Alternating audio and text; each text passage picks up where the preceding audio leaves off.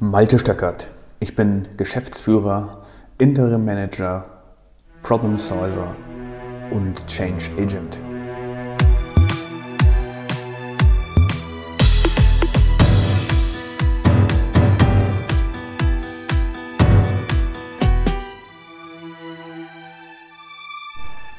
So, guten Tag. Heute mit meinem Geschäftspartner Rolf Eickmann. Zum Thema Projekte und warum Projekte eigentlich immer wieder scheitern. Ich bin Malte Stöckert. Rolf, guten Tag. Moin. Moin. So, hast du schon mal an einer, einer Projektrunde teilgenommen? Ein Projektmeeting, Standardmeeting, in dem keiner der Beteiligten die abgesprochenen Aufgaben erledigt hatte? Puh, also ob ich eins hatte, wo keiner das erledigt hatte, weiß ich jetzt auf Anhieb nicht. Aber natürlich hat man immer wieder Runden, wo die vereinbarten Termine nicht gehalten wurden. Ähm, jetzt muss man ein bisschen ausholen. Es gibt ja mal zwei Arten von Terminen. Ein Termin, der einfach vorgegeben worden ist. Ich sage dir, lieber Mitarbeiter, du hast bis, das bis dann und dann zu tun. Oder Termine, wo man den Mitarbeiter vorher gefragt hat, hey, bis wann kann das erledigt sein? Und du dann von diesem Mitarbeiter eine Aussage bekommst. Jetzt stellt sich ja die Frage, ist es wirklich dramatisch, wenn es nicht passiert oder etwas nicht in der richtigen Zeit fertig ist? Wie überall gibt es halt Realitäten oder Probleme, die das verhindern.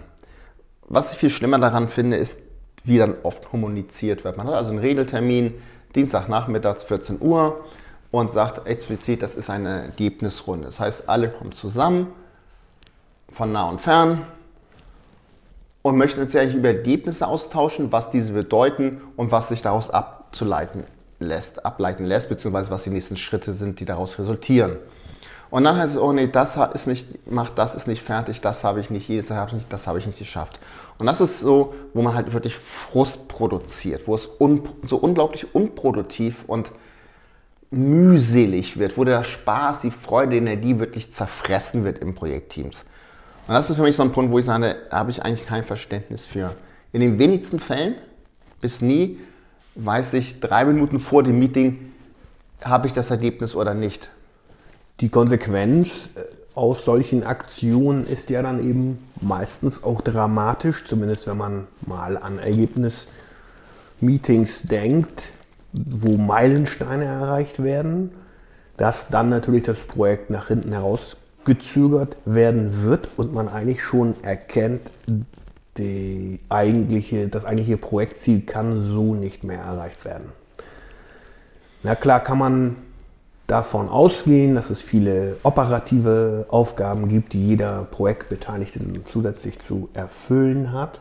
Aber es wäre doch auch schon mal geholfen, wenn alle Teammitglieder sich verpflichten würden zu sagen, im Vorfeld konnte ich nicht erledigen, oder? Ja, es gibt diesen Managerspruch, der da lautet, es gibt keine schlechten Nachrichten, sondern es gibt nur zu späte Nachrichten. Mhm. Und natürlich, wenn man jetzt mal an ein großes Projekt denkt, wo man also ein Produkt entwickelt, das man nicht direkt für den Verbrauchermarkt produziert, sondern das in eine Industrieanlage hineinkommen soll, oder denken wir an die Autoindustrie, die standsklare Ähm, Release-Termine haben, wann das der Presse vorgestellt wird, wann es in den Autohäusern stehen soll, auf welcher Messe etwas kommen soll. Und da sind Termine, die nicht eingehalten werden, schon dramatisch. Jetzt ist es natürlich nicht so, dass jede Terminabweichung automatisch zu einem Riesenproblem wird. Es kann aber zu einem großen Problem werden, wenn man es nicht rechtzeitig kommuniziert. Und das ist die Krux, die viele nicht verstehen. Je früher ich informiert bin, dass es irgendwo eine Verschiebung, ein Problem, eine Herausforderung gibt, umso früher kann man darauf reagieren, man kann agieren, man hat das Heft des Handelns noch in der Hand. Wenn ich es erst erfahre, wenn es zu spät ist, dann habe ich das Problem. Um bei dem Beispiel mit dem Termin zu bleiben, wenn man drei Tage vorher weiß, der, diese Validierung ist nicht abgeschlossen worden, die verzögert sich um zwei Tage, dann ist das super, dann kann man dem Kunden Bescheid sagen, pass auf, hier, da gab es ein technisches Problem, ist aber gelöst, läuft und achtundvierzig Stunden später, ähm, werden wir aufholen, die Zeit, durch Maßnahme A, B, C. Wenn ich aber direkt nach dem Dienstagstermin, den Regeltermin, den Kundentermin habe und ich dann sagen muss, Edgy Badge, ich kann euch hier keine guten Nachrichten geben, ihr müsst eventuell eure Erprobungsfahrt um zwei Tage verschieben, das sage ich euch aber jetzt, obwohl sie morgen starten sollte, dann ist natürlich Unmut extrem groß. Und das ist es eben.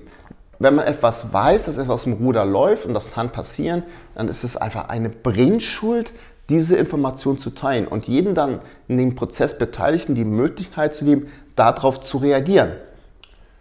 Das ist ja sowieso eins unserer Credos, wenn das die Mehrzahl von Credo ist, ähm, oder es ist Credi, ich weiß es nicht, dass Information Bringschuld ist und gerade bei so einer bei so Angelegenheiten wie eine strikte Terminierung oder wo man eben keine Abweichung äh, ertragen kann. Was könnte denn der Projektleiter an solch einer Situation ändern? Boah, das ist natürlich eine ganz spannende Frage. Ähm, das erste ist natürlich, in welcher Rolle ist der Projektleiter jetzt wirklich? Ähm, ist er eventuell auch disziplinarischer Vorgesetzter? Ist er eventuell nur eingesetzt, ist er extern, ist er intern, ist er vor Ort, die hinter die Leute teilweise nur übers Telefon oder Videokonferenz sehen. Das erste, und das ist glaube ich das ganz Entscheidende, ist, zu Beginn eines jeden Projektes die Spielregeln klar zu machen, die Erwartungshaltung klar zu machen. Das ist der Rahmen, in dem wir arbeiten wollen, das ist, sind die Verhaltensweisen, wie wir miteinander umgehen, wie wir mit Informationen, Problemen, Themen umgehen möchten und wollen. Und darauf muss sich das ganze Team committen. Das ist mal das allererste, weil das ist etwas, was ich jederzeit wieder rausholen kann und sagen, hey, wir hatten hier doch besprochen, dass wir es anders machen wollen. Das heißt für mich mal ganz klar zu definieren, erstens sind das Informationen eine Bringschuld sind, das ist vielen immer nicht ganz klar. Das zweite ist auch, was ist denn ein Ergebnismeeting überhaupt? Worin unterscheidet sich das von einem Brainstorming, ein Tete-a-Tete, wo alle mal zusammenkommen, Kaffee trinken und Zeit verbrauchen, ähm, damit das auch jedem bewusst wird. Man hat eventuell Leute drin, die noch nicht so viel Projekterfahrung haben. Man hat vielleicht welche drin, die sehr viel, aber nur einseitige haben. Man muss sie alle auf den gleichen Stand bringen und das gleiche Verständnis erzeugen, um sie mitzunehmen. Das hilft. Das ist wie bei jedem Pareto-System. achtzig Prozent der Themen kann man darüber abfangen. Ähm, zwanzig Prozent der Themen oder der Leute oder Probleme werden trotzdem dann ähm, erst verspätet auftreffen. Einfach weil es auch nicht immer angenehm ist, zugeben zu müssen, dass etwas nicht klappt. Und viele Leute flüchten dann leider nicht in das Proaktive, sondern in das, wir zögern so lange hinaus, bis ich es nicht mehr verheimlichen kann, dass es ein Problem gibt.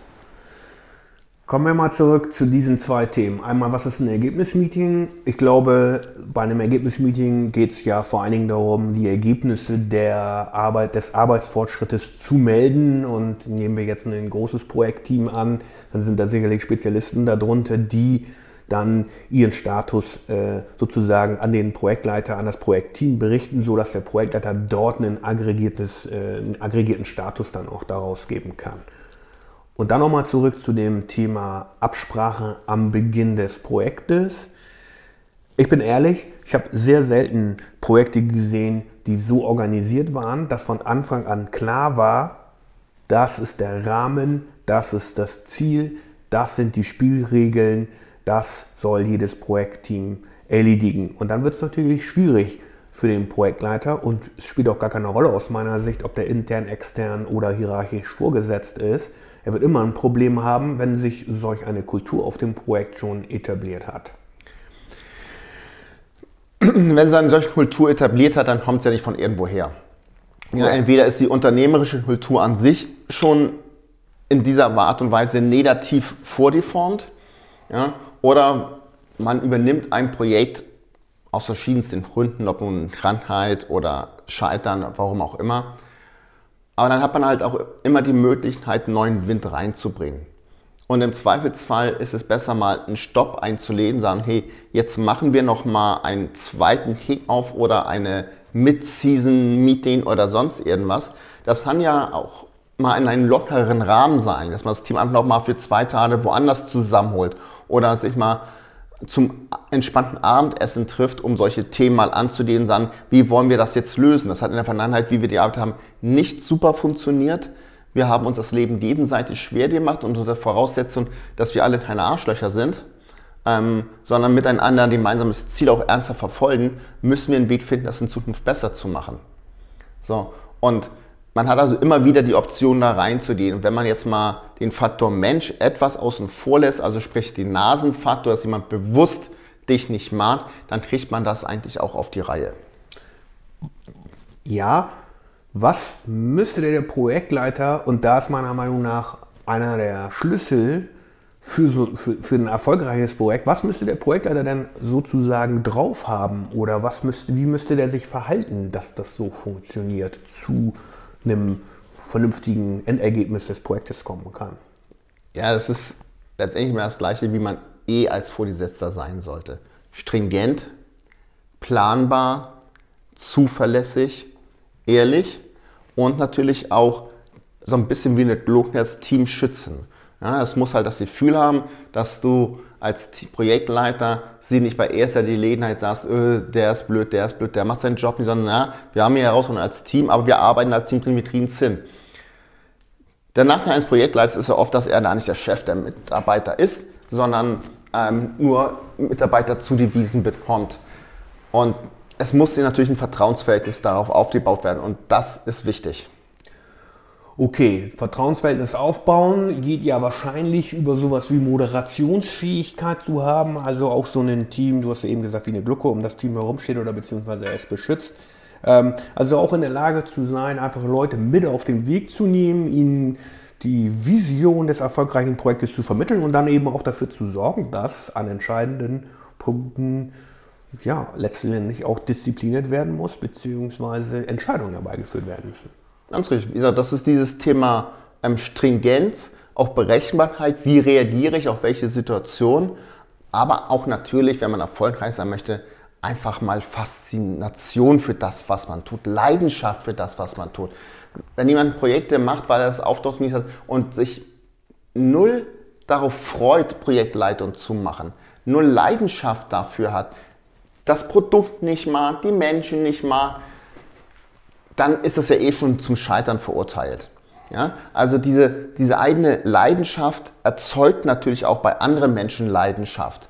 Ja? Und dann ist man auch die Person, die vorangeht, die einfordert, die kritisch hinterfragt, ohne zu blamieren, ohne Fingerpointing zu betreiben. Hm. Ja, ganz wichtig, glaube ich. Dieses Fingerpointing ist ja sehr weit verbreitet. Das heißt, man kann an und für sich an der Qualität des Projektleiters erkennen, ob das Projekt gut laufen wird oder nicht. Wenn man sich den Projektleiter ehrlich anschaut, definitiv. Das, das würde ja bedeuten, man könnte schon Beginn des, zu Beginn des Projektes sozusagen Mehrwert darauf legen, welche Fähigkeiten, Eigenschaften, Qualitäten hat der Projektleiter, um schon an dieser Stelle quasi sicherzustellen oder die Wahrscheinlichkeit zu erhöhen, dass das Projekt erfolgreich wird. Naja, wir sind ja in Norddeutschland, nicht? Und dann kennst du ja den Spruch, der Fisch stinkt vom Kopf. Und natürlich ist es so. Ja? Wer bekommt die Projektleitung? Wir hatten uns schon mal drüber unterhalten. Mhm. Ist es die fähigste Person? Ähm, ist es ein, ein, ein Talent? Ähm, oder ist es der, der gerade nicht Nein gesagt hat oder gerade nicht da war, als sie gefragt worden ist? Ja? Wir haben ja in der Realität, treffen wir auf folgende Szenarien. Man gibt einen jungen Menschen, der sich bisher bewiesen hat, die Chance, bietet aber kein Mentoring. Ähm, man gibt Leuten, die gute Jobs gemacht haben, das, weil man sich auf sie verlässt und kriegt, ignoriert, dass sie schon drei Projekte haben und eigentlich immer weiter überladen werden bis zum Burnout. Ja? Oder man gibt es halt dem, der gerade da ist oder dem, der bereitgestellt wird und jetzt mag es nicht sehr sozialromantisch klingen, aber sind dann oft Leute, wo jede Abteilung froh ist, dass sie gerade wieder losgeworden ist und auf so eine Zentralstelle geschoben hat. Auch das ist ja die Realität. So, und natürlich ist diese Entscheidung schon die Grundlage dafür, ob etwas funktioniert oder nicht. Davon reden wir noch nicht einmal, wie klar ist ein Auftrag eigentlich artikuliert vom Auftraggeber und, und, und, und, und. Ja. Richtig, also Das heißt, in den allermeisten Fällen wird ja das Projekt sozusagen als Paket über den Zaun geworfen und jetzt soll der Projektleiter sich da irgendwie reindenken und das alles auseinandernehmen, wird ins kalte Wasser geworfen, man hat sich gar nicht gefragt, kann er denn wirklich richtig schwimmen, muss sich Ressourcen eventuell selber besorgen, muss sich um Räumlichkeiten kümmern, ums Budget et cetera pp., weil das ist das klassische über Zaun die Werfe. Wir haben hier ein Thema, lass mal eine Taskforce einsetzen, was ja auch nichts anderes ist als ein Projekt, ja, und löse mal das. Mhm. Was soll ich lösen? Na, das da. Genau. Also noch nicht mal eine ko konkrete Zielformulierung dieses Projektes. Ähm, okay, ich würde vielleicht nochmal in einer, in einer weiteren Podcast-Folge darauf eingehen, was könnte denn der Sponsor dieses Projektes daran ändern? Alles. Ja, das werden wir dann in den nächsten Tagen mal besprechen. An dieser Stelle sei darauf hingewiesen, wer so eine Beurteilung seines Projektleiters möchte, beziehungsweise einfach sich mal mit den Fähigkeiten, Eigenschaften und Kompetenzen auseinandersetzen möchte, die ein Projektleiter haben sollte, um ein Projekt überhaupt mit hoher Wahrscheinlichkeit erfolgreich ins Ziel zu bringen, der kann sich gerne bei uns melden. w w w punkt stingrock punkt de oder malte stöckert punkt de. Vielen Dank fürs Zuhören. Danke, Rolf.